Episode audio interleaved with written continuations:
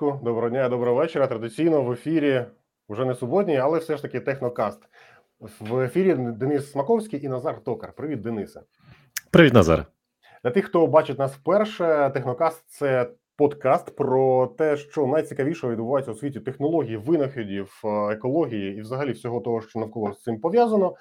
Протягом цього тижня ми збираємо для вас новини, і ось в кінці тижня про них розказуємо. Сьогодні в Києві 5, е, в недільний вечір. У мене заварений свіжий чайок. У Дена, мені здається, щось е, серйозніше заварено. Чайок з льодом, да. Чайок з льодом. Смачного Дена. Мавтячі плечки. Не будемо довго тягнути все це за яйця. Поїхали потихеньку в е, новини. Дякую, до речі, всім тим, хто підтримує нас на Патреоні, хто надсилає нам новини хто коментить, лайкає, шерить. Це все дуже важливо і дуже корисно. Радий, що ви всі з нами. Дякую за підтримку Developer Shore і поїхали. Цього тижня стало відомо, що Apple 2016 року підписала таємну угоду із урядом КНР на 275 мільярдів доларів. Що це була за така угода?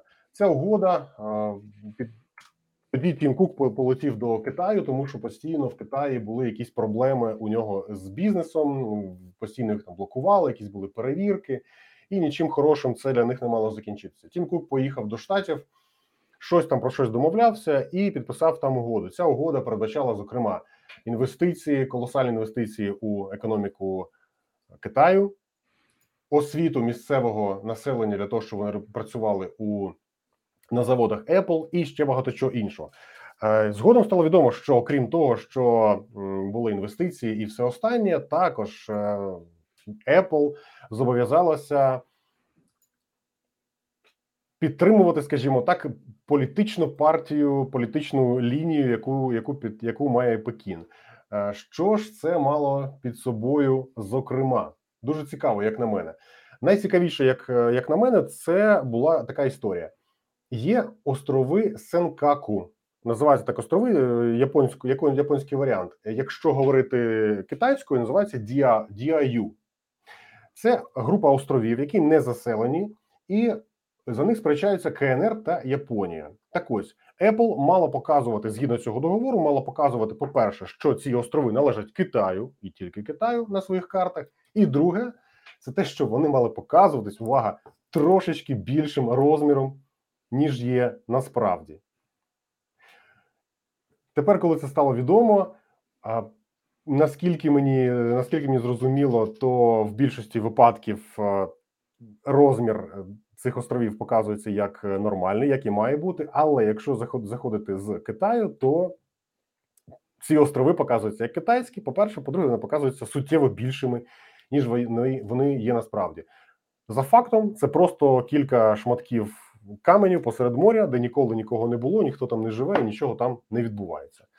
Де пише нам Данко, що а заманила картинка з будкою. Я думав, що вона зникла. Вона ми про це розкажемо. Це цікава і, зокрема, і дещо трагічна історія. Дещо буде цікавіше буде далі. Дене, ти маєш у себе якісь девайси Apple? І як ти зростаєшся до Apple? Не маєш. Ти любитель я Microsoft. девайсів, е, да, я Microsoft, я Android, я девайсів е, Apple не маю. У мене а, сестра навіть з Apple перейшла на Samsung. І єдині девайси Apple, які ми маємо, це старі девайси Apple, які вона передарувала мамі. Все. Це все інше ми від Apple вже відійшли дуже давно. І, а, Ну насправді з цією корпорацією все абсолютно не неправильно, ненормально. Навіть ще було під час того, як там був Стів Джобс. Після того, як Стів Джобс пішов з цією корпорацією, стало все ще набагато гірше. Тобто, е, якщо він був е, хоч якимось рушієм руху вперед, і руху вперед з точки зору, що а давайте е, ми будемо робити щось те ж саме, що роблять і інші, але якось на рівні надвисокої якості для прикінцевого споживача, то е, наразі Apple стала. Ну а наразі Apple дуже сильно розслабилася, просто і працює лише завдяки своєму імені і завдяки тому рівню деяких технологій, які вона досягла на момент зі Стівом Джобсом. За кілька останніх років я не знаю, вони там нічого ж нового, принципового нового чи якоїсь ідеї такої не надали. Навушнички нові. За 500 Бадзи? баксів. Ну, тобто, оці от. Ну, а, так, да, ну там ще ж була, там ще ж була ганчірочка для протирання смартфона за скільки? 125 баксів, здається. Серйозно? Да. Я один раз е, мав iPhone, користувався ним, це здається, був 2013 рік. Все, після цього я. Ні, ще один раз купив також е, iPhone, він виявився бракованим, я його повернув, і все. З цього часу моя історія з цією величною компанією закінчилася. Ну, AirTag, AirTag, Samsung теж зробили свої теги, смарт-теги, і теж вони всі працюють. І е, у мене є цей смарт-тег, він теж е, десь е, працює, валяється. Я його, я його вже тестував. Він дійсно, якщо є там поряд якісь Samsung девайси, то смарт-тег визначається. Але не про це. А, про Apple. І от е, з точки зору інновацій, да, коли там був е, Стів Джобс, можна було дивитися на Apple з точки зору інновацій, з точки зору е, гіперякості е, обладнання і так далі. На сьогоднішній день, ну можливо, вони зараз зроблять щось нове цікаве з оціми новими чіпами M1. А з іншого боку, у Apple е, є е, суттєвий негаразд в е, їхніх ем, виробничих ланцюгах, і виробничих ланцюгах саме саме от е, стосовно їхнього розташування в е, Китаї, цих фабрик Foxconn, їхньої дуже дуже сильної через це залежності від Китаю і е, політичної залежності. Вони А, вимушені і- з ними дружити. Вони вимушені з ними дружити, вони вимушені дуже багато, дуже багато їм попускати. І е, ось ця ситуація на ці 275 мільярдів, вона ж не тільки в, е, полягає в тому, що там є якісь е, домовленості ось про ці карти, про ці острови. Е, дуже багато, як я вважаю, е, як я гадаю, є. Там політичних е, домовленостей, а також там же ж е, вже е, десь я зустрічав в оглядах, що там були навіть технологічні, технологічні якісь домовленості, Поступки. передача технологій, передача технологій, навчання е, і так далі. так далі, так далі. Тобто те, що взагалі теоретично. Е, в, в бік авторитарної тоталітарної країни не малося б робити. Треба зазначити, та що 2016 року Китай не був таким великим ринком КНР. Так, КНР не був настільки великим ринком для Apple, і він був скоріше полігоном для виготовлення їхніх девайсів на численних заводах, які вони там мали. І після цього зараз поступово ринок Китаю також стає не тільки як виробник, не тільки виробником, а також і покупцем, великим покупцем продукції Apple. І то відповідно Apple має якимось чином гратися також у правила за у, у цю гру за правилами Китаю. У Apple є абсолютно офіційний е, список е, фільтрів для того, щоб гравірувати якісь написи на девайсах. Ти можеш купити, наприклад, собі iPhone, здається, планшет, iPad, ще там щось, і на цьому ти можеш вигравірувати якесь слово або фразу. Так?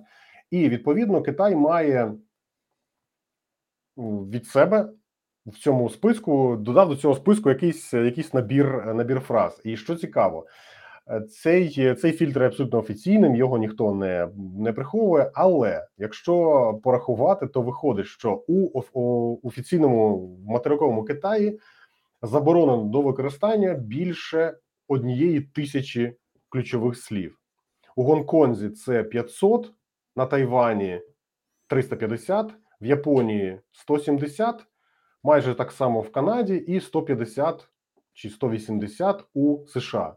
Так, серед тих слів, які заборонені до використання у Китаї, є політика, протест, хвиля демократії, права людини, так, А, 8964 – це дата виступів на площі Тяньаньмень у Пекіні 89-го року, і ще дуже багато. Зокрема, наприклад, Umbrella Revolution, революція парасольок, свобода преси, Фалун Фалун Гонг це заборонений заборонена в Китаї заборонений рух е, релігійний. Так і виходить, що якщо ти е, береш такий самий девайс і купуєш його, наприклад, в Канаді, ти можеш надрукувати там слава політиці, як, е, яка прийшла до влади за, за допом... хотіла прийти до влади за допомогою там.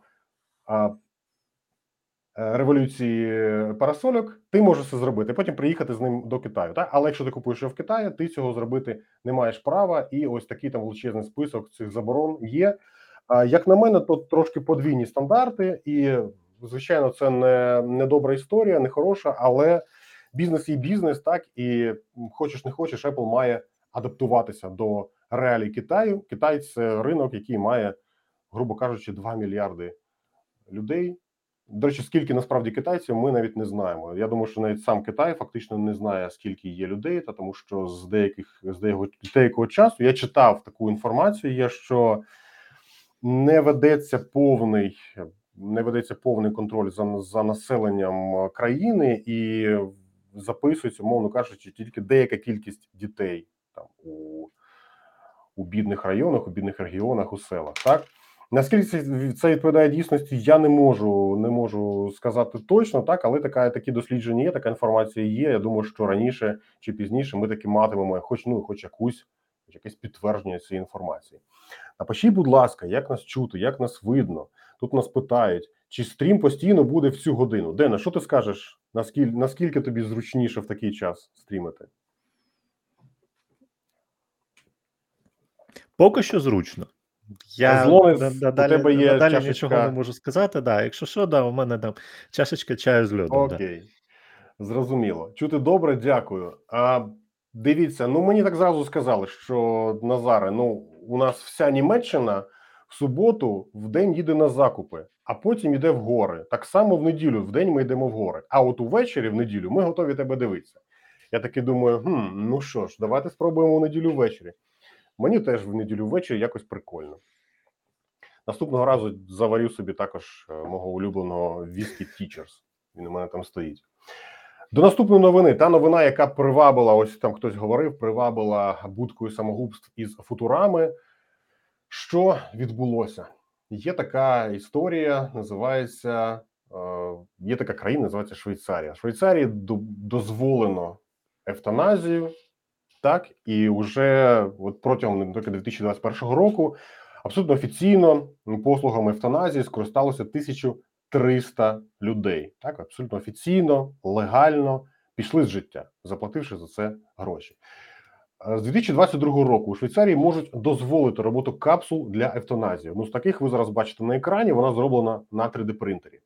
Так ось цією капсулою для е, евтаназії може керувати сам хворий. Натискання кнопки, як це працює технічно? На- Натискання кнопки понижує рівень кисню до критичного, азот поступово заповнює пристрій, заміняючи собою повітря, знижуючи рівень кисню із 21 до 1 відсотку всього лише за 30 секунд.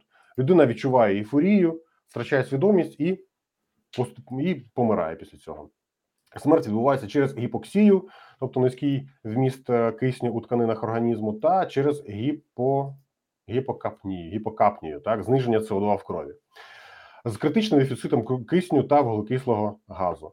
Україні зараз уже дозволено офіційно евтаназію, і е, на даний момент уряд країни повинен розглянути варіант того, щоб ця капсула була офіційно дозволена до використання і вже почала працювати. Тут ось е, доктор Філіп Нічке пояснює, що вона дуже комфортна, що людина не відчуває ні задухи, ні якихось інших неприємних почуттів, і спокійнесенько собі іде з життя.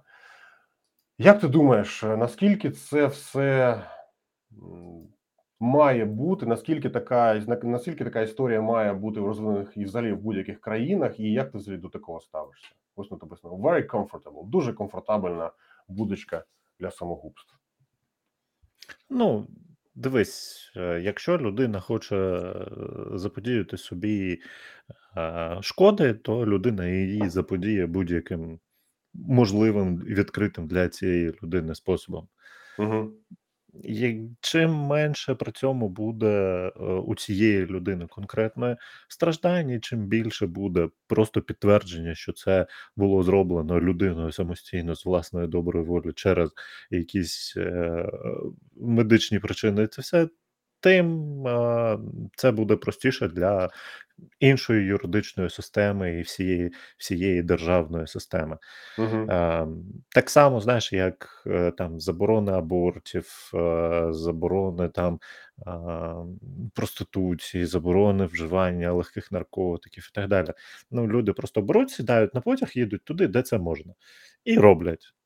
Тобто, та наркотики і проституція вони все одно будуть. Хочеш ти цього чи не Ну, хочеш. да, да, да. Тобто, якщо, Просто якщо можна нелегально. сказати, да, якщо можна сказати, що да, там до а, обороту і до вживання там а, складні, вони ну там важкі наркотики, вони і наркотичні засоби, вони заборонені, і вони просто а, жорстко контролюються їх обіг, е, виготовлення і так далі. Вони дійсно є абсолютно шкідливими для людей, і люди при цьому можуть це не розуміти, то тоді да, воно є. Якщо є е, якісь такі легкі речі, то є. Якщо в державі е, є дозволена евтаназія, то вона є. Якщо в державі є е, там нещодавно буквально додивлявся е, серіал е, Designated Survivor, і там якраз в останньому сезоні відкривається тема того, що в е, Штатах є в Вашингтоні є така е, процедура, як асист- асистоване самогубство для людей, які мають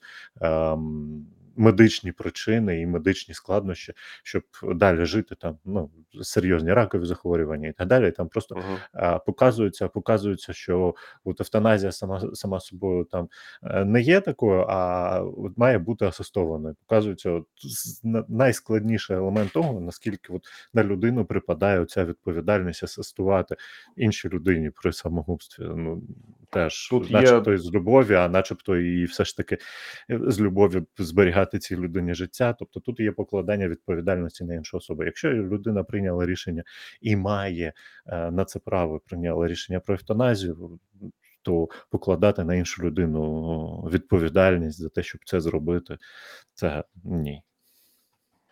Це взагалі дуже хороше питання в плані не лише в плані законності, легальності, так, а і в плані людяності. Та наскільки людяно, наскільки гуманно позбавляти іншої іншу людину життя. Та при цьому ця або примушувати, або примушувати цю людину до життя. А наскільки гуманно примушувати людину до життя, яка не хоче жити? Так отож.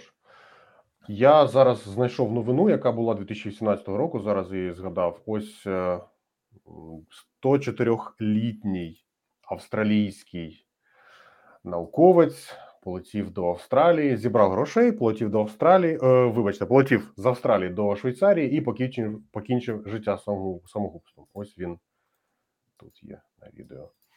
Це тоді викликало суттєві суттєві суперечки і обговорення цього всього. Ось він е, сидить в оточенні сім'ї. Тут його внуки, правнуки, родина.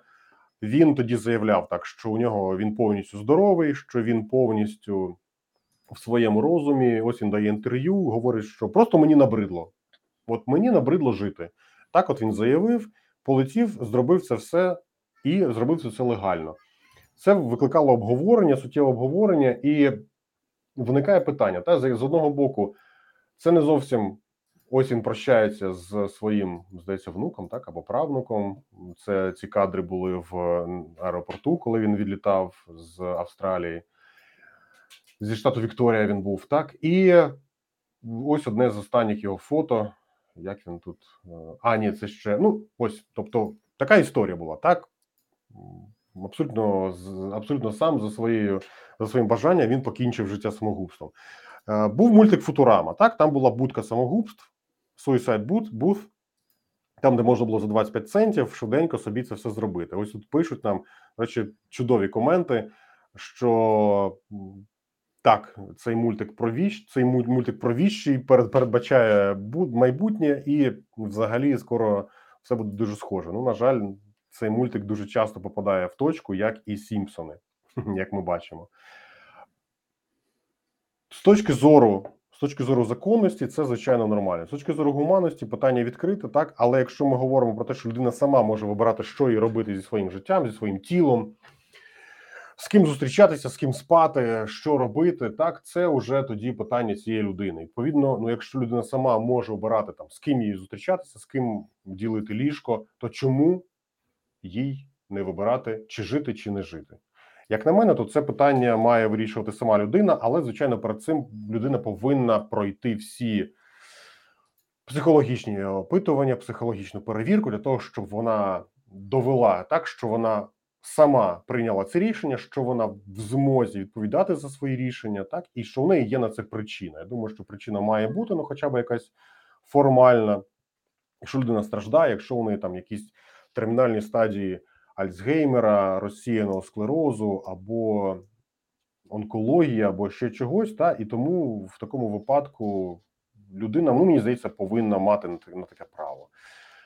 Про це навіть ось в Іспанії знімали фільм дуже відомий. Я вже зараз не пам'ятаю, як, він називається, але також на цю тему, коли людина дуже довго боролася за право піти з життя. Людина була прикута до інвалідного возика дуже багато років, і врешті-решт просто зібрала друзів у себе у вдома і попросила кожного додати йому трошки до коктейлю нелетальну якусь дозу отрути, яка сумарно потім виявилась летальною.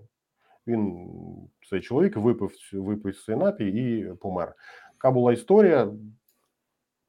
Скажімо так, людина, якщо хоче піти з життя, та вона це зробить. Але ну мені здається, що якщо ми говоримо про гуманність, то має бути можливість це все робити гуманно. Ось тут дуже пише, що померти, будь ласка, а не вакцинуватися ні і тому подібне. Побачимо, що буде що буде далі. Наскільки взагалі уряд Швейцарії дозволить використання цього, цього пристрою? Пристрій, звичайно, контроверсійний, і м, побачимо. Звучить звичайно цікаво. Дене, що там у тебе далі? Розкажи, будь ласка, що це за новина?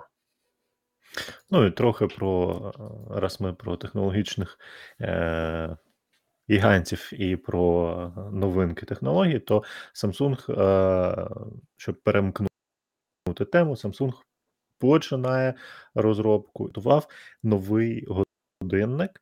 е, Годинник з екраном, який розсувається. Тобто, От Ось люблять ми- вони ось ми все, що бачимо ось тут Да, ось ми бачимо ось тут от маленький такий годинник, далі він розкривається, розсувається. Скоріш за все, тут іде якась або плівка, або щось, плівка екран, і фактично екран буде ставати а, меншим або більшим, і плюс в цьому годиннику ще й буде і е, відеокамера. Ну, принаймні з того, що а, про, ню- про цей годинник наразі відомо відносно самого патенту.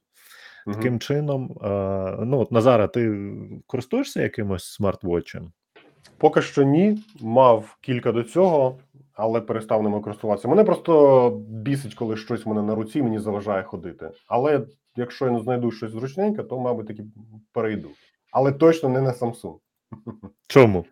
Ну, у мене, наприклад, е, Samsung е, Samsung Gear Frontier, щось там S3 чи, чи щось таке. Ну, от я вже не пам'ятаю точну модель. А, Мгм. Samsung Gear S3 Frontier, ось тут написано якраз. Покажи ще раз. Він кльовий, кльовий годинник, але Мгм. вже давно вимагає оновлення. І я от чекаю, тому що я е, прибічник от таких от класичних дизайнів. Е, Або чогось е, абсолютно інноваційно нового і цікавого. І Мгм. якщо от вийде ось такий от годинник, який буде з розсувним екраном, на екрані якого можна буде там дивитися в нормальній якості якийсь е, ролик, або от як тут взагалі он Тор намальований, тобто фільм дивитися, або а, вийде щось таке от цікаве з якимось класичним дизайном, я наступним наступним чином, наступним роком обов'язково оновлю. От і для мене ось такі от годинники, а смарт-годинниками я користуюся вже років 5. з 2016-го, здається, то смарт-годинник для мене дуже цікава штука. Він е, економить е, заряд батареї телефона, тому що ти менше Мгм. дивишся в телефон за якимись повідомленнями. А, і якщо він перейме на себе якісь ще додаткові функції, ось як такий перегляд таких відео або е, що ще цікаве, то я тільки за. Ну, по-перше, NFC дуже важлива штука та, для оплати. І взагалі, я думаю, що за смартвочами м, буде дуже суттєвий ріст у майбутньому, тому що це дуже крута штука. Ти можеш дивитися повідомлення, ти можеш в теорії дивитися ютубчик, за- за- затупляти на TikTok, платити через NFC. Це круто, це дуже зручно. Поясни, будь ласка, що написано Няма начин донести до волни. Що це означає? А це якась реклама, чергова реклама Круто. е, Зенбуку Люблю болгарську мову. Круто. Я думаю, що ми побачимо найближчими роками дуже суттєвий ріст смартвочів. Вони і зараз уже на, на, пі, на одному зі своїх піків. Наскільки я пам'ятаю, зараз е, ринок без, безпровідний, безконтактної оплати, от зокрема у Китаї, я пам'ятаю цю статистику, він сягав, ну мені здається, 200 мільярдів доларів за рік, так, за 2020, за 2020 рік, якщо я не помиляюсь, така була сума. І з них все більше і більше це стають смарт, смартвочі. Чому ні? Дуже прикольна штука. Якщо є Google Pay, то ну або там Apple Pay, Ну, було б круто. Дуже дуже хотілося, щоб Samsung перейшов зі зі свого Samsung Pay на Google Pay, тому що наразі, на жаль, в їхні годинники неможливо інтегрувати е, оплату, наприклад, в Україні, тому що Samsung Pay в Україні не представлений. А немає, немає договорів із банками, ти маєш на увазі, так? Ну, напевно, да, але ну, Samsung Pay не представлений в Україні, тому Samsung Мгм. оплатити в Україні в Болгарії неможливо. Ну що ж поробиш? Я думаю, що Самсунгівським е, цим самсунгівським годинником. Та на ньому взагалі було б добре, якби через з Samsung Pay. часом, якби з часом були вже якісь, ну скажімо так, не тільки два гравці на цьому ринку, як Apple та Google, ну два з половиною, якщо брати до уваги Samsung, так а було би більше варіантів і більше їх ем, більша конкуренція. Щоб ти міг, е, наприклад, у тебе є рутований телефон з NFC, і ти хотів би на ньому користуватися Google Pay. Зараз ти цього робити не можеш. Ти не можеш на рутовому телефоні використовувати без, безпровідні, безконтактні, вибачте, платежі через Google Pay. Більш того, навіть іноді на ненарутованих телефонах Google помиляється і пише, що вибачте, він у тебе він у тебе рутований і нічого ти зробити не можеш. Я бачив цю є така дуже велика проблема у Google Pay. Я колись собі купив е, якийсь телефон Xiaomi, і все було норм, все було ок, окрім того, що він не працював на NFC. Тобто він не міг Спонсоруєш китайський уряд і придушення уйгурів. Я абсолютно проти придушення кого б там не було. І, до речі, трошки пізніше ми сьогодні про це поговоримо. І ось питають, хто в нас сьогодні в гостях. Я сьогодні запрошував Діму Кошку поговорити трошки про екологію. Я йому написав пізно, і Діма не зміг з нами бути. Діма зараз нас просто дивиться і не, е, не може приєднатися. Але було б цікаво поговорити. Я думаю, що наступного разу ми з ним поговоримо про забруднення повітря у Африці. Там дуже цікава історія, зокрема у Сенегалі. Там не все так просто. Дочекайтесь. Так про що я? Про те, що я проти, і, до речі, я взяв той сам той самий е, Xiaomi, поставив на нього iOS, і ось я думаю, що наступного тижня або через тиждень я розкажу про це вже докладніше, як він працює, як працює повністю з е, змінений Android, на якому немає сервісів Google. Якщо коротко, працює дуже круто, мені дуже подобається. Розкажу докладніше в одному з наступних стрімів. Тебе на Ютубі забанять. Мене за що? Я ж За те, що рекламуєш анти-Google. я ж пухнастий і добрий. Ну, що ж поробиш? Японські вчені розробили маски, які світяться у е, ультрафіолеті, якщо вони містять сліди коронавірусу. Ось є така маска у Кіото в університеті префектури Кіото розробляють ось таку маску. Вже вже розробили. Зараз її тестують на добровольцях. І сам керівник університету е, Єсухіро Цукамото виявив та під час роботи над проектом. Він це не пов'язано із роботою над проектом. Він виявив, що він був хворий на коронавірус, і він перевірив свою е, він перевірив свою маску, і вона світилася. Тобто там все працювало нормально. Зараз е, ці всі результати перевіряються іншими, там в тому числі добро, добровольцями, і побачимо, е, наскільки це все буде використовуватися у майбутньому. З 2022 року цю маску хочуть вже почати продавати. Звичайно, не дуже круто, що треба це все робити тільки під ультрафіолетом і в темноті, відповідно, та тому що так уже ти не побачиш. Ось нам пишуть так, антиваксери будуть у захваті. Ну, боюсь, що якось так. Японці попереду всієї планети якось так і є. І що ти думаєш, Дене? Це корисна штука, чи це просто чергова забавка японців, яка нікому не потрібна, окрім японців? Ну, питання її, її точності, питання її чутливості. А взагалі, наприклад, от коли ми говорили минулого разу з Артамоновим і е, Юлією Петровою, да, то питання просте: да, ти пройшов, ти пройшов через натовп, в якому хтось захворів на коронавірус. Мгм. Твоя маска засвітиться під ультрафіолетом, хоча ти, наприклад, міг е, його і не підхопити. Не міг не підхопити. Звичайно, це означає, що там, де ти був, є коронавірусна інфекція десь у повітрі, принаймні. Ну да. Хоча б так. Да. Хоча б так. Тобто, це, це питання, це питання таке, знаєш, чутливості, питання е, визначеності, питання знаходження цього коронавірусу і таке інше. Ну, багато, багато там цікавого може бути. До речі, як в Іспанії з шкільними обмеженнями на, е, по коронавірусу і карантинами?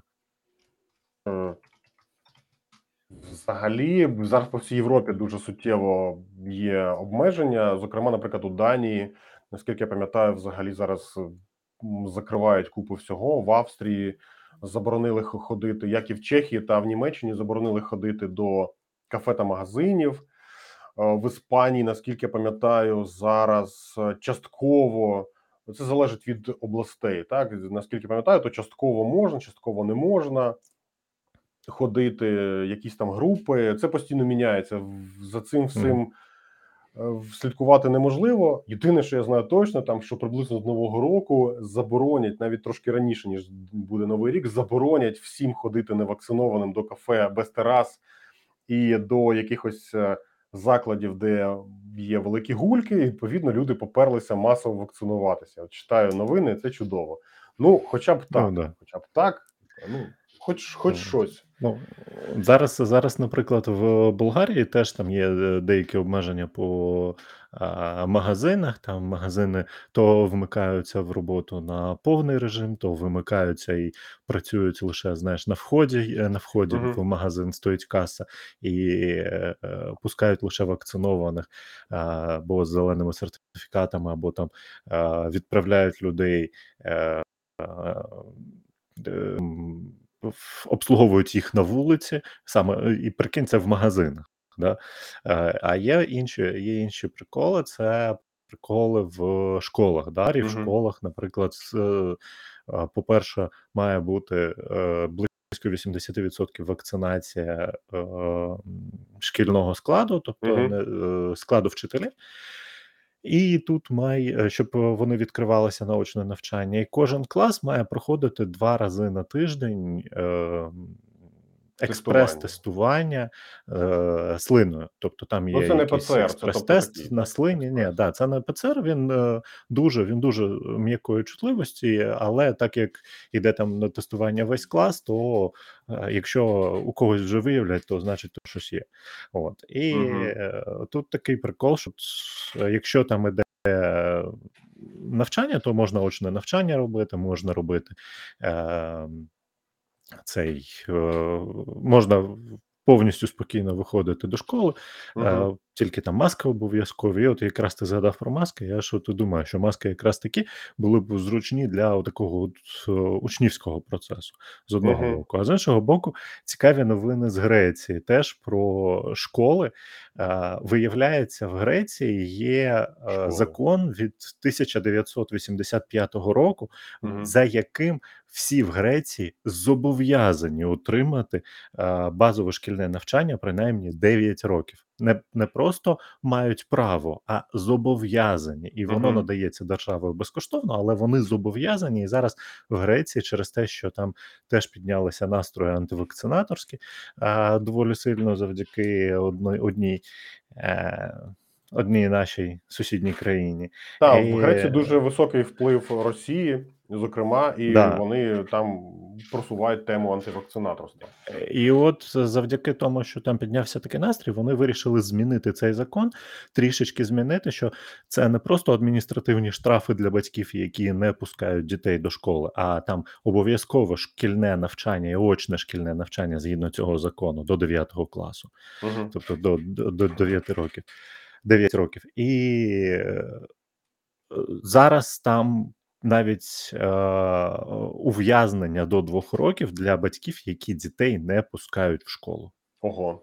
Я читав щось таке. До речі, ось ми минулого тижня спілкувалися з Юлією Петровою та Михайлом Артамоновим. Юля та Міша працюють в Національному інституті здоров'я США.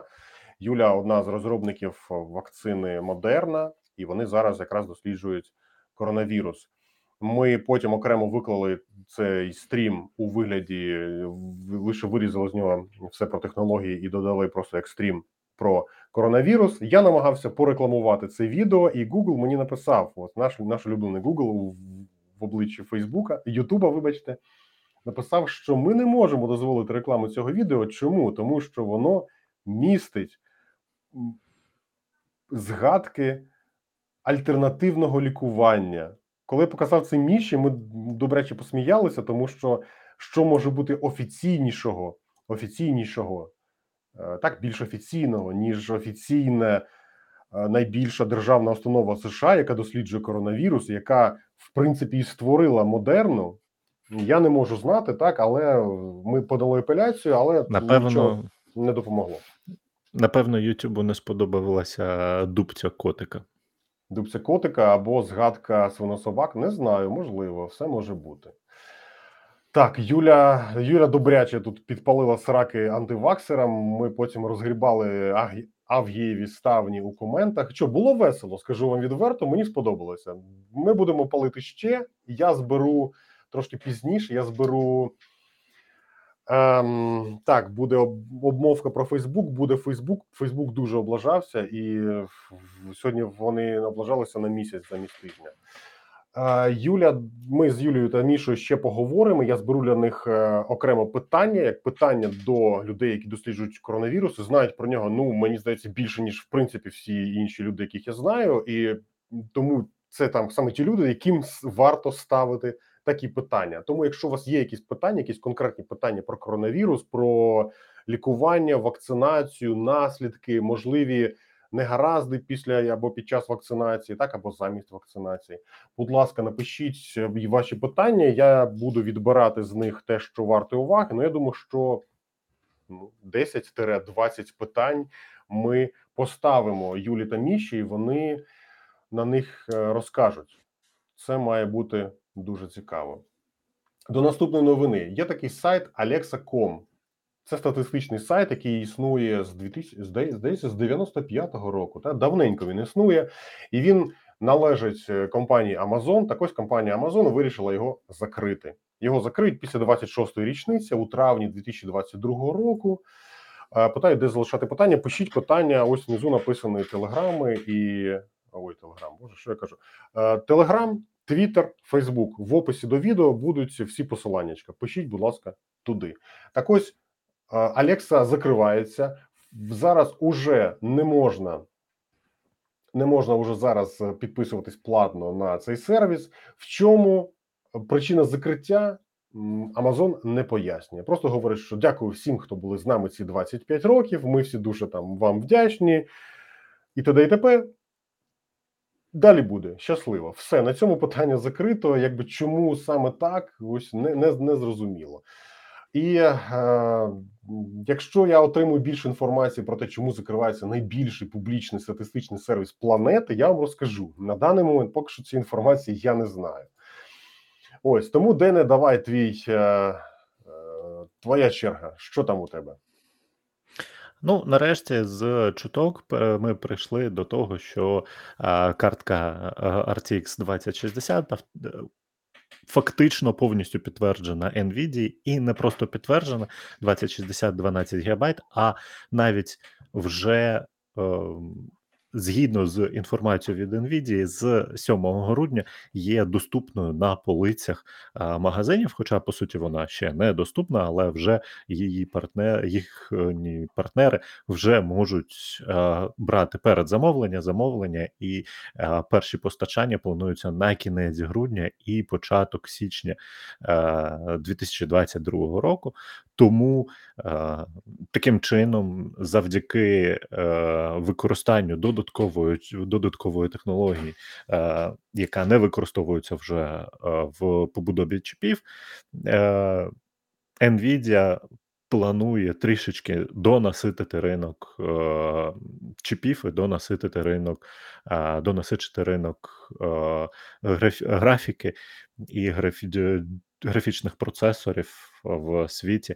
Ну і відповідно отримати свої свої додаткові бонуси, а також трішечки допомогти, можливо, геймерам, а також, е, наповнити пул пул майнерів, да, додатковими, е, хешами. Ну, Дене, з іншого 12 боку гігабайт, 12, це ж DDR5 чи що там у них?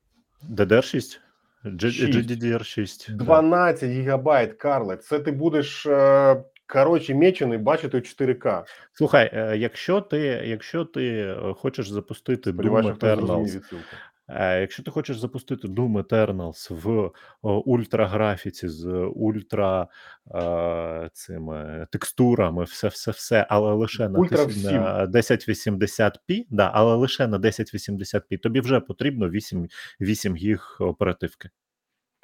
Ну, окей. Доведеться купувати А це вже 8. от такий екран з 4К. І це лише і і це лише 1080p, це не 4К. Це жесть. Я просто згадую SimCity 98-го року, та, який можна було принести на двох дискетах і гратися в нього. І зараз ти мені розказуєш про, прости господи, 12 гігабайт DDR6 відеопам'яті. Ай. Окей, ну чому ні? Розкажи мені головне, головне питання: наскільки на ньому можна буде майнити крипту або не можна буде майнити? Ну, на сьогоднішній день, на сьогоднішній день воно пла- в процесі планується, що е, буде давати 33 мегахеша е, Це на небагато. ефірі. Це Е, 33, ну це, е, це від е, 3080, це третина. Так Це від ось, того, що дає 3080, це третина. Тому якщо сьогодні, якщо сьогодні ринкова ціна, не кажу MSRP, а ринкова ціна е, 3080 наближається до 2000 е, євро, то е, ринкова ціна цієї карти буде наближатися там 650-700 доларів. 650-700 євро. Ну, Ну, це, до речі, не так уже і дорого за таку потужну відюху. Да, Плюс, але думаю, якщо що- просто, але якщо просто взяти її MSRP і її MSRP е, той ж самий RTX 2060 е, кілька років тому, коли вони тільки виходили, то це було 250 доларів. Проти сьогоднішньої MSRP в Штатах у 670 доларів. Я пам'ятаю, що якщо у тебе така відюха, та, то тобі, мабуть, треба пере... перевірити, чи, чи потягне у тебе блок живлення ось таку штуку. Да, На- ну, там є там є питання по живленню, хоча е, ну, живлення Ну, ти думаю, 60 просто сумуєш, ваттний сумуєш блок у тебе вже не потягне компоненти. таку красуню. Ні, вже не потягне тут. Ти знаєш, наприклад, е, 44 покоління карт, е, 4080, наприклад, вже в прогнозі має 700 Вт просто сама карта. 700 Вт. Окей, Да. так і запишемо. Непогано, скажу тобі. І це просто одна сама карта, тобто там буде багато. І е, на сьогоднішній день є питання з приводу того, що там, коли ефір буде приходити на 2.0, що буде з майнінгом взагалі. Я скажу, З іди в футбол пограй. Які, які карти? Іди он м'яч Ну, поганяй взагалі, взагалі ж там питання по майнінгу, то що ефір, ефір 2.0 переходить на хочуть перейти на стейкінг. Ну я зараз цю тему вивчаю трішечки пізніше буду розповідати більш детально, що там і як там. Мгм. От а, але в продовження цієї теми і продовження теми геймерів є е, кілька цікавих новин. Цього тижня пройшла така штука, як е, The Game Awards, і е, гра граю року визнана гра, яка називається It Takes Two. Я чесно кажу, я її не грав цього року, але це гра, в якій обов'язково грати двом гравцям. Вона вважається типу щось психотерапевтичне для пар, які перебувають там, для пар, які перебувають, можливо, в складних стосунках, можливо, мають якісь там переживання з приводу розлучення і так далі. Там сама історія щось про дитину, на плечі якої е, дитина, яка хоче запобігти розлученню батьків, щось таке. Ну от, Мгм. якась така дичина е, з, точки зору психологічної теорії, в якій, наприклад, ми працюємо, живемо е, і вирощуємо нашу дитину, то така відповідальність ніколи не має покладатися на дитину, тому щось таке не, не дуже правильне. Але з точки зору механіки промальовки гри, те, ці огляди, які я бачив по цій грі, вони дуже красиві і вони реально кльові для як у гри для обов'язково двох, а, сидячи на дивані з разом зі своєю дружиною, ти можеш дуже цікаві а, компоненти грати, продумані рівні.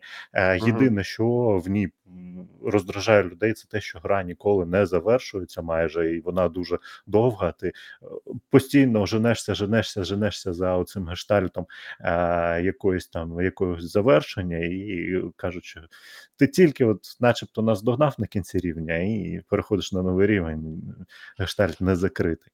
То ти знаєш, якщо сімейні проблеми виникають через те, що чоловік, наприклад, та як, як це частіше відбувається, постійно грали, е, постійно грає у комп'ютерні ігри, то заманити дружину для того, щоб пограти в комп'ютерну гру, буде, я думаю, що вдвічі складніше.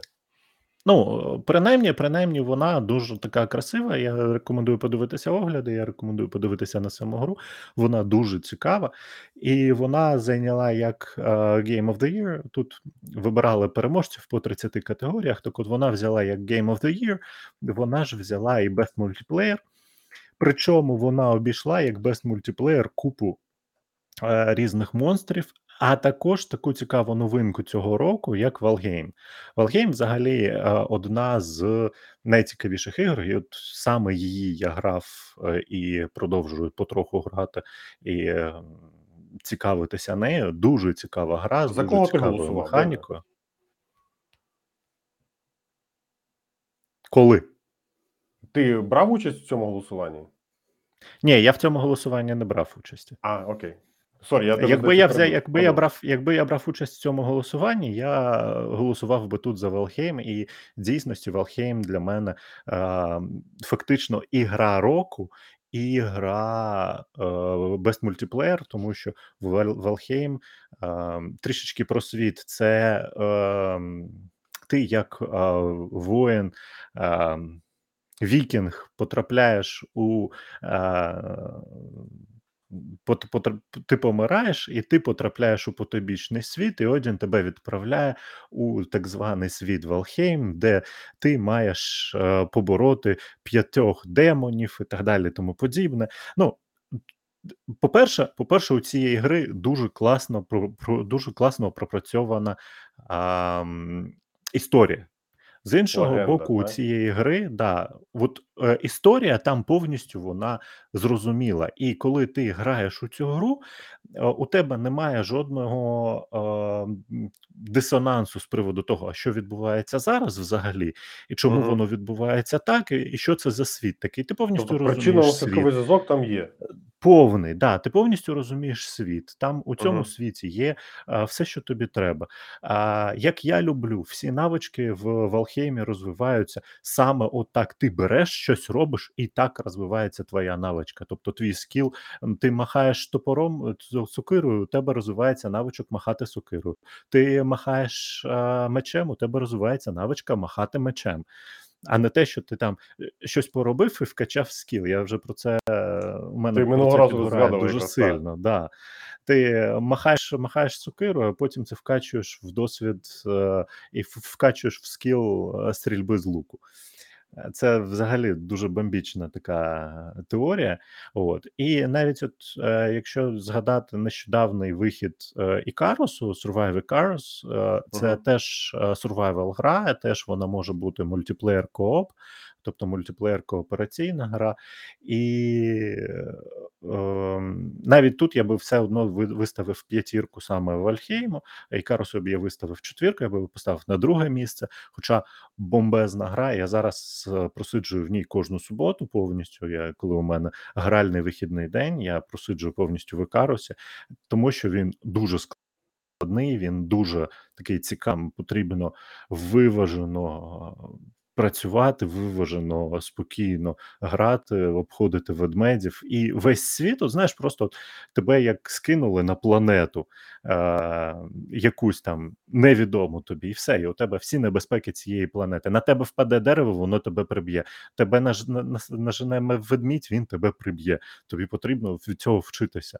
Але при цьому у неї не дуже гарно описана історія. Там тобі тобі доводиться вигадувати собі історію, як же ж це все склалося, що от вся ігрова механіка, вона вона от така. Чому тебе скидають на планету?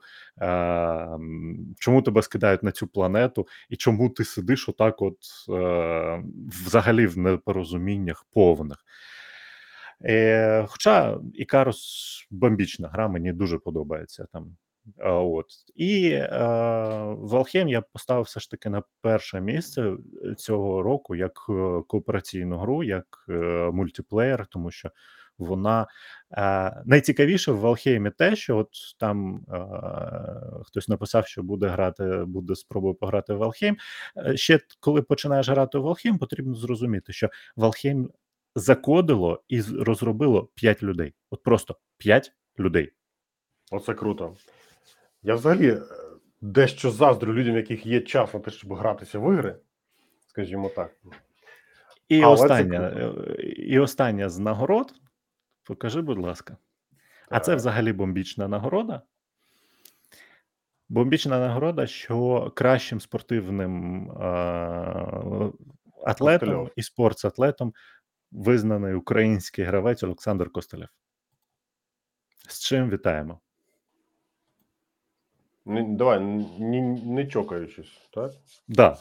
Ну от Е, Україна зайняла перше місце на The Game Awards по е, e-sports. е, Наві, так, Натус Вінсер, е, команда, Атлета. яка, ну, я можу помилятися, здається, вона казахстанському. Simple команда. А, Simple, він уже він, Він, з команди Simple, да. Він з команди Simple, не з Наві. Ага, ну раніше ж він був у Наві, якщо я не помиляюся. А, можливо, я пам'ятаю просто, що ця команда, вона постійно, там частина команди взагалі росіяни, вона постійно їздить на змагання до Росії, і у них там все не так однозначно, війни у них немає, і Крим у них не зрозуміло чий. А, Я не скажу, що він не професіонал. Він, наприклад, я впевнений, що він дуже круто грає, так? що він дуже крутий е, хлопчина, так? Але є кілька але. Тобто є питання. Ну, є кілька. Особисто але в мене. Я не кажу, що вони мають бути у всіх, просто особисто в мене вони є. От я їх зараз і. Да, вони, да, вони є, да. Е, Тому це як Ломаченко. От Ломаченко або Усик. Він український боксер. Ну, якщо він сам так не вважає, то якби питання відкрите. Ось якраз читають мої, читають мої думки. Ну, разом із тим, так. Це, це вел- вел- великий професіонал, там вони тренуються 8 годин на день грати, і одне, друге, третє. Та це круто, це дуже круто. Просто ось не треба забувати, що окрім е, якоїсь там професійної штуки, є ще штуки, які, е, ось як ми говорили, про людяність, так, про гуманність, про логіку, про здоровий, про здоровий глузд і тому подібне.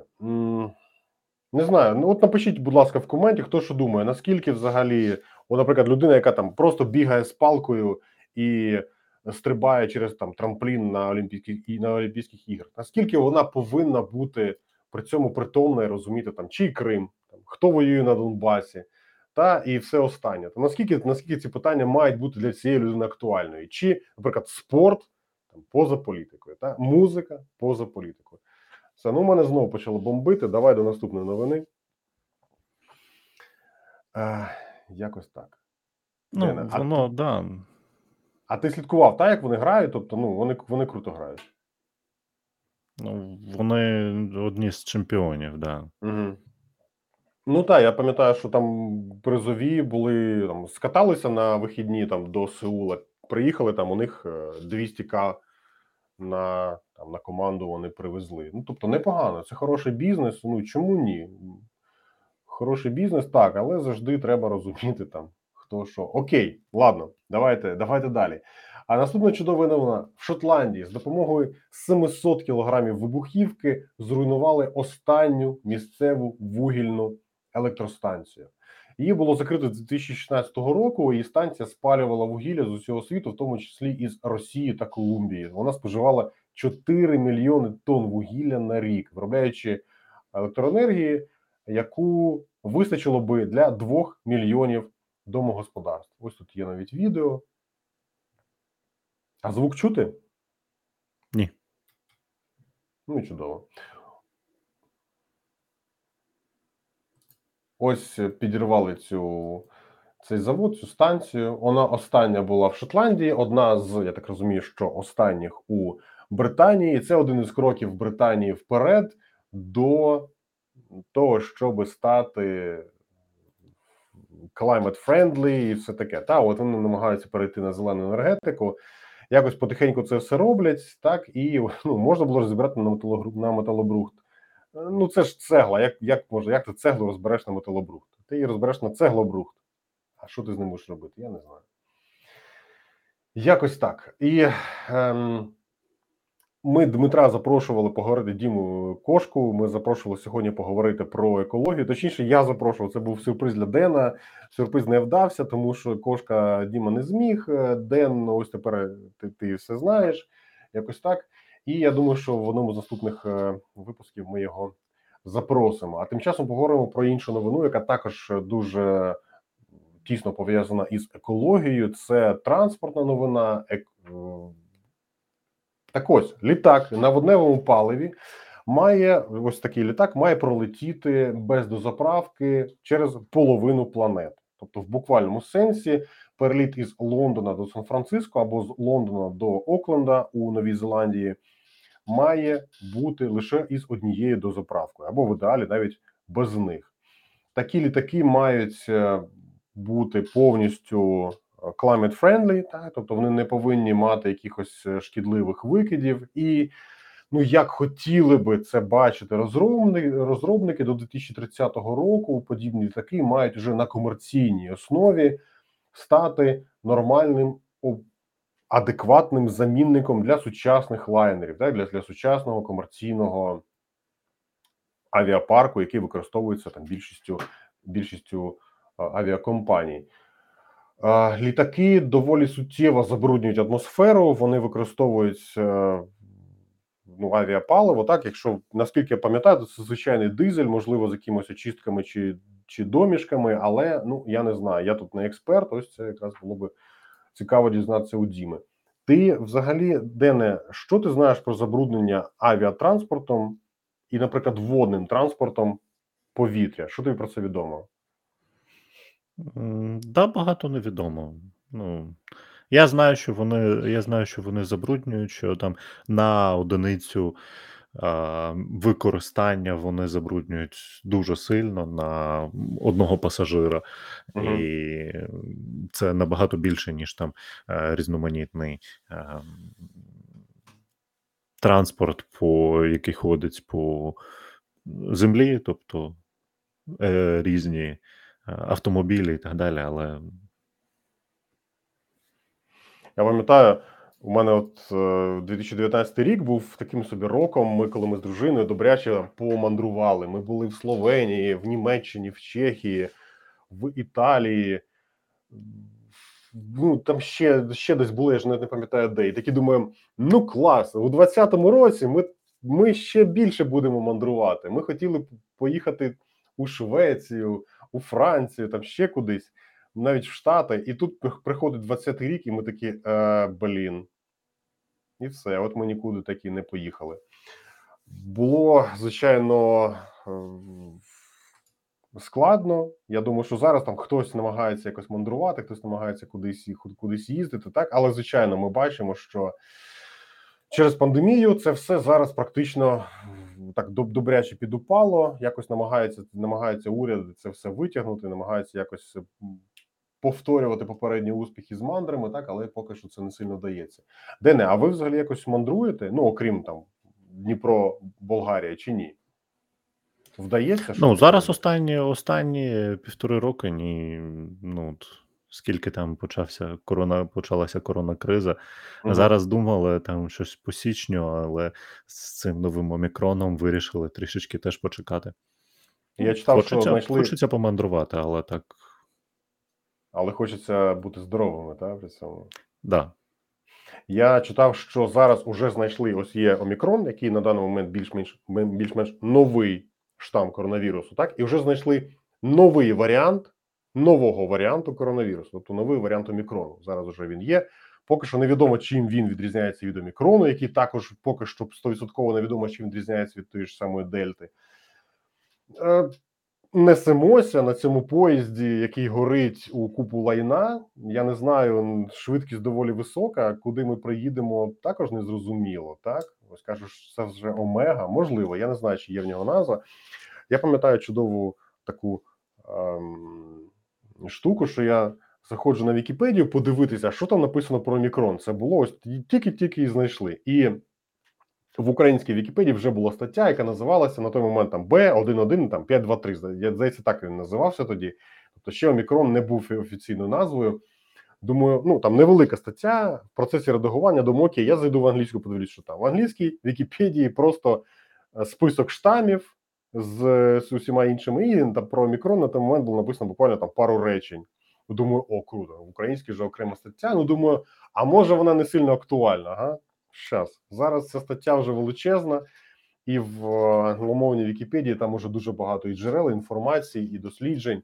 І ну, на жаль, на жаль, маємо тепер новий штам, який також собі е, крокує планетою, і ну якось, якось все так. До, скажімо так, до нормального, до нормального стану і з мандрами, і взагалі з життям. Ну я не знаю, коли ми зможемо повернутися. Ось про це якраз ми і хотіли би розпитати Юлю Мішу. Сподіваюся, що нам це розкажуть. Ну, хоча б я думаю, що вони нам а, вони Хоч щось нове прояснять колись, да. Ну так, ну так. А, Дене, ти ще маєш якісь новини? А, ні, на сьогодні ні. Давай до традиційної рубрики. До традиційної рубрики Як цього разу облажався Фейсбук, скажу вам одразу. Я коли читав, у мене волосся ворушилося на голові, і не скажу, що це весела новина. Це тра- трагічна новина і трагічна взагалі історія того, як ем, Фейсбук через те, що він вчасно не реагує на мову ненависті, на знущання, на булінг На дійсну подібне мову ненависті. на так на правдиву, на відкриту мову ненависті. Та там де прямим текстом написано там ідіть і робіть там щось. Так як це все може вилитися у в буквальному сенсі геноцид? Так, тепер давайте ближче до тексту. На компанію Мета подали позов на, на рекордну суму в 150 мільярдів доларів. Компанію звинувачують у геноциді народності Рохінджі у М'янмі. Яка історія з 1970-х років відбувається відбувається міжнаціональний конфлікт у, у цій спочатку там у, на цій території, у цій країні, і з 2016 року ця, ця цей конфлікт переріс із е, такого собі більш-менш е, у спокійному стані, ну відносно спокійному стані, у буквальному сенсі геноцид із зґвалтуваннями, розстрілами, переселенням народу, біженством і тому подібним. Так ось Фейсбук звинувачується у тому, що алгоритми компанії е, не могли або якимось чином не реагували на коменти, на пости, які посилювали ненависть, ненависть у середині цієї країни, у середині М'янмана на, на, на даному в даному випадку. І е, взагалі з боку компанії була відсутня будь-яка боротьба із розпалюванням насильства над народом Рохінджі. Це такий народ, він мусульманський народ у буддійській країні. Та це відповідно, скажімо так, вони сповідують зовсім іншу релігію. Вони суттєво відрізняються від іншої народності. Так ось масові вбивства та- переслідування, які тривають в Україні з 2017 року над мусульманським населенням і з боку бірманських військових, зокрема військових, також їм допомагає звичайне місцеве населення, яке, яке не сповідує мусульманську релігію. На даний момент вже втекло понад мільйон людей з країни. Конфлікт триває вже, ну як я говорив, майже 50 років, з 70-х років, і зараз він розгорівся з новою силою. З чого це все почалося? На той момент, в 16-му році, військові почали проводити масові страти, спалювати житло і школи. І про це, зокрема, вони почали активно до цього підбурювати людей у соцмережах, так у Фейсбуці почали писати. І що цікаво, що Фейсбук, який зараз, якщо ти напишеш хохол, москаль або е, ну там ще щось, та він тебе зразу блокує або принаймні намагається заблокувати. Та а тут а, жодним чином на це не було якихось там якоїсь реакції, і тому це все прийняло масовий характер. Люди почали масово брати в цьому участь, і на даний момент голова незалежної комісії США із розслідування геноциду заявив, що Фейсбук, це тобто вже офіційний висновок, офіційний е, висновок незалежної комісії. Так він заявив, що Фейсбук відіграв визначальну роль у цьому геноциді. Тобто, це вже не просто якісь люди десь щось комусь сказали і тому подібне. Це вже офіційний висновок комісії, яка це все досліджувала.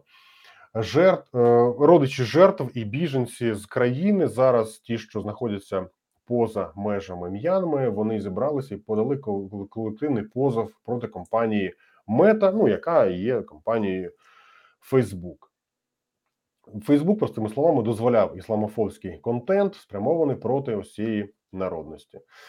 А, ось якось так зіграв, зіграв Фейсбук. Чим це все закінчиться, невідомо. Це колосальні гроші. Сама компанія коштує не те, щоб набагато більше, ніж 150 міль. Скільки, скільки вони? Скільки зараз коштує Фейсбук, Дене? А зараз подивимося. Ну, диви, ця вся історія, вона ем, е, дуже сильно нагадує історію з радіо Тисячі пагорбів. Ну, на сьогоднішній так. день Дуже капіталізація мети це 917 мільярдів. Тобто це фактично її шоста частина. Ця історія дуже схожа на історію е, радіо Тисячі пагорбів. Ця історія дуже схожа на, рад- на історії е, ге- геббельсівської пропаганди. Ти про І- Руанду в першому випадку, правильно? Да, да, да, да, да. Там, де був е, геноцид е, Туці, Тут це, А, так, так, 90-ті і- роки. В, да, в 90-ті роки і у 2000 це завершилося тим, що в 2000 році був е, міжнародний е, кримінальний трибунал е, Радіо Тисячі Пагорбів, якраз самого. Радіо Тисячі Пагорбів і всіх його активістів.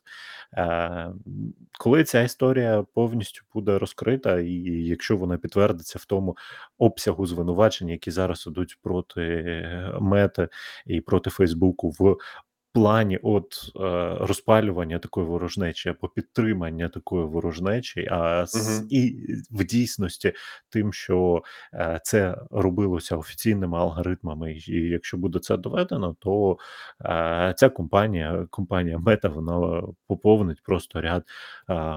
Оцих от трьох, тобто е, Гебельс, Радіо Тисячі Пагорбів, а навіть з чотирьох, да, це Гебельс, Російська Радіо Тисячі Пагорбів, Останкіно і Фейсбук. Да. чудово продовжує це все.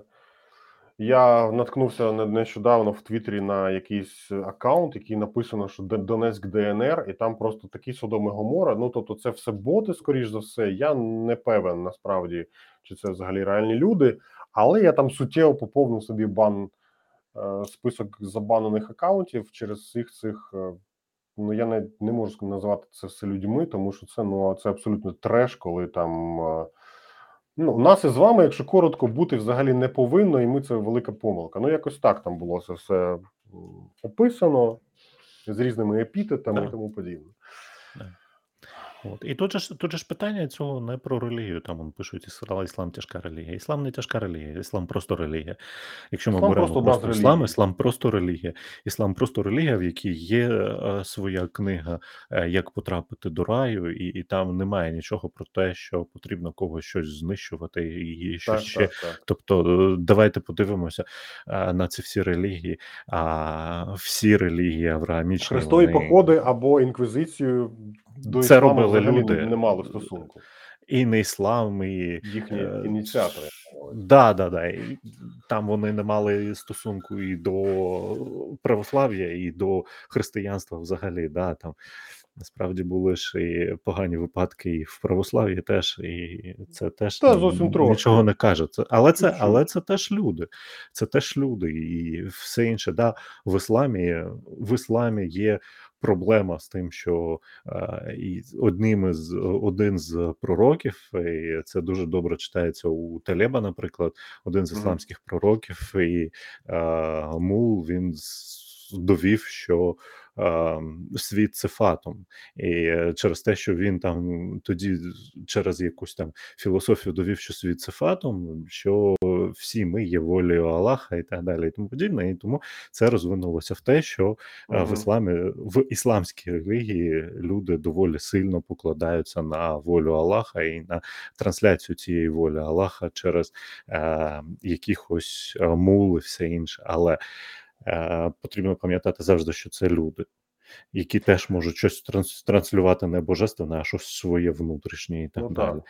А розпалювати ворожнечу, розпалювати ворожнечу це взагалі не до релігії, це до особистих е, переконань якоїсь конкретної особи або групи людей, які хочуть просто а, знищити когось іншого, просто через те, що вони так вважають, що ці люди не мають існувати. Це, це не до релігії. Тут важливий момент. Та? Релігія це просто один із варіантів того, що може бути причиною для ось такого чергового хрестового походу. Та це може бути що завгодно. Це може бути інший колір шкіри, це може бути інші переваги у сексуальному житті. Це може бути сексизм, банальний, банальний сексизм, так, коли чоловіки там або хтось вважає, ну там та чоловіки вважають, що жінки, наприклад, ни- нижча якась там каста або що. Це може бути що завгодно. Якщо ми говоримо про те, що соцмережа, величезна соцмережа, яка намагається якось намагається, принаймні, декларує контроль над е, мовою хейту, над боротьбою із нерівністю і іншими проблемами, якщо вона при цьому дозволяє ось таким. Ось таким питанням розвиватися, набирати масовість і потім виливатися у масові репресії, в буквальному сенсі вбивства е, тільки зафіксовано офіційно було більше 30 тисяч вбивств в Україні там протягом протягом кількох років. Якщо ми говоримо про це, то це не має жодного виправдання, і тут релігія не грає жодної ролі. Якщо ми замінимо релігію на питання гомофобства або на питання там чогось іншого, суть не зміниться. Це все одно переслідування інших людей через те, що вони такі, які вони є. Да? Ось і все.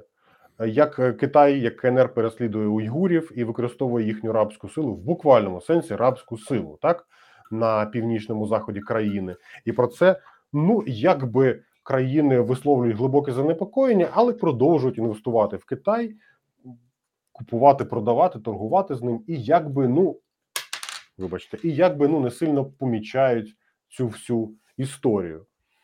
Те саме Бо, ми- наприклад, е, бо, наприклад, як з е, Талібаном, да, який на сьогоднішній день повністю е, жінофобський режим ввів, да, і е, з Талібану, з Афганістану можна зараз абсолютно спокійно читати. Ну, неспокійно, я не можу їх спокійно читати, я можу їх вільно читати. Да, новини про те, як батько продає вже другу свою доньку з восьми дітей для того, щоб просто прогодовувати сім'ю і продає дев'ятирічну свою другу доньку за 2,5 тисячі доларів. Ну, взагалі, те, що там Талібан, е, від те, що відбувається в Афганістані, це страшна історія, і І коли ми коли, коли про це читати, то ну якось зараз все забулося. Там коли було падіння Кабулу в серпні 20, 20, в серпні цього року, та і думаєш, ну якось може там уже щось устаканилось. Ні, насправді ні. До влади там прийшли абсолютно неадекватні люди. А, І ну, не релігійні, це, це люди прийшли, які просто на, нашаровують е, своє, е, свої е, превосходство над іншими, свою зверхність над так, іншими. Це не про релігію. Релігія вона не про зверхність, вона про рівність. Вона про рівність всіх, про рівність всіх перед Богом. Вона в усіх релігіях це одне і те саме, один, один і той самий наратив про загальну любов, про рівність усіх перед Богом. Да, існують трішки різні правила в е, різних релігіях, але вони всі, вони всі про любов і рівність. Я говорив зі знайомим, який має е, родича у Кабулі, ну який звідти поїхав уже, але на той момент він е, там кілька років тому ще там був, і він розказував, а чому взагалі Талібан як такий, ще в 90-х роках, і чому він чому він зараз має підтримку? А люди прийшли до влади, ось ці люди з Талібану, на тому, що вони розказували про якісь про якісь речі, як вони трактували Коран. Так, що таке Талібан? Талібан це уч, учні в, перекладі, так, це просто учні. Так, ось ця течія вона з'явилася у Пакистані, у таборах біженців на той момент, які втекли з Афганістану від війни. І вони що хотіли? Вони трактували Коран, що ось дивіться, ми маємо поважати Коран, він має бути там основним законом і так далі. Яким чином вони його трактували? Це мілітаристське угруповання, та, яке займається чим? Торгівлею як людьми, так і нар- наркотиками, кришує повністю всі кордони країни, кришує повністю місцевий, ну так би мовити, бізнес, це важко назвати бізнесом і тому подібним. А частина людей їм повірила. Те саме було тоді в 90-х, здається, 96-му. Так, те, саме було один в один відбулося зараз. Тобто нічого в принципі не змінилося з 90-х. Люди нічому не вчаться взагалі. У нас тут є, от я бачу, У нас в чатику там суперечка з приводу електрики, і з приводу і, з- і з приводу того, е, як електрику. Вибачте, так. а як можна зробити, щоб електрика пропала? От е, якщо електрика Виключити вироблена, все. Ну, то ну, ну Дена, ну що ти як маленький? Ні, ну просто я ж я не знаю. Я механізмів спуску електрики. Знаєш, от якщо з е, воду з е, е, цієї з гідроелектростанції можна спустити там, просто пустити її окремим каналом, то от якщо у тебе є кабель, як можна електрику з нього пустити в, нуль, в ось в, на де на якийсь. Ну блін, це Ні, як? ну, Заземлити просто в землю відкнути кабель, обидва кабелі, да? ну, ну, плюс. Так все. все одно ж електрика не пропаде. А я, я не, не встигав слідкувати за тим, що там відбувається. Та окей, ви праві. Звичайно, ми про більше про технологію, ніж про Талібан а, чи Це у нас трішечки бомбить іноді. масові репресії. Так, але у нас бомбить, от як у мене бомбило про Крим і про так би мовити, гравців. Та от тепер дещо бомбила про а, М'янму. Окей, давайте ближче до, до технології. М, Про що тут йшла мова? Я взагалі дуже дуже важко вже зараз зрозуміти. Е, Мова йшла про мова йшла про Фейсбук з їх про Фейсбук з їхніми е, алгоритмами, е, які популюють і толерують мову ненависті. А, а ти знаєш, от з алгоритмами Фейсбуку взагалі все дуже цікаво. Тобто е, вони таке враження, що толерують. Е, Мову ненависті з одного боку, а з іншого боку, вони блокують самозахист від такої мови ненависті. Тобто, якщо Виходить, там, так. наприклад, хорош- якщо, наприклад, до мене прилітає і я захищаюся, мені прилітає бан. Виходить, що так. Якось так. Ну, дивись, там тобі дозволено те, що вигідно. Так, до того часу, поки це вигідно. І коли це перестає бути вигідним, то все, значить тебе, тебе блокують. Ось якось так. Саме тому, саме тому я і кажу, що Фейсбук, як е, майданчик, медіа майданчик, він вимагає е, глобального соціального регулювання. Тобто він вимагає регулювання. Це, це вже стало, це вже стало неконтрольовано. Інтернет-медіа, е, до них ніхто не хоче зараз ніяк нормально підступитися до інтернет-медіа. Але вибачте, блогер, який має, умовно кажучи, 50 тисяч плюс підписників, він вже є медіа, і він вже має е, він вже має бути умовно ліцензованим, контрольованим з приводу того, який контент він поширює, і так далі. З точки зору суспільства, і ну це моя думка. Ну, ми бачимо за фактом, що ось голодна туса собі спокійно транслює свої думки, і нічого страшного у них не відбувається. Ось вони похайпували, набрали собі десятку тисяч нових підписників чи сотні, я не знаю, не грає ролі, і продовжили собі далі рекламувати щось там. Я пам'ятаю, читав про те, що хтось подав до суду да, до м, якоїсь там інфлюенсерки, яка мала провести giveaway в інстаграмі, якийсь такий треш, і привела менше людей, ніж мала провести. На неї до неї на неї подали в суд на суму 1 мільйон 250 тисяч гривень. Ну на суму фактично контракту. Я думаю, боже, який жах. Ну тобто, тобто людина, яка просто розказує в інстаграмчику, як вона випила кави, як вона побігала, і як вона і whatever, як вона бухає в клубі з подружками, і це дивляться там кілька сотень тисяч людей, і за це вони отримують там десятку. Ну окей, якось так. Трошки дивно. Я не сильно розумію цей світ іноді. Якось так. Так, ЛСД лідер суспільних думок. А, що ж, на цьому я думаю, що будемо закруглятися. Я бачив багато новин.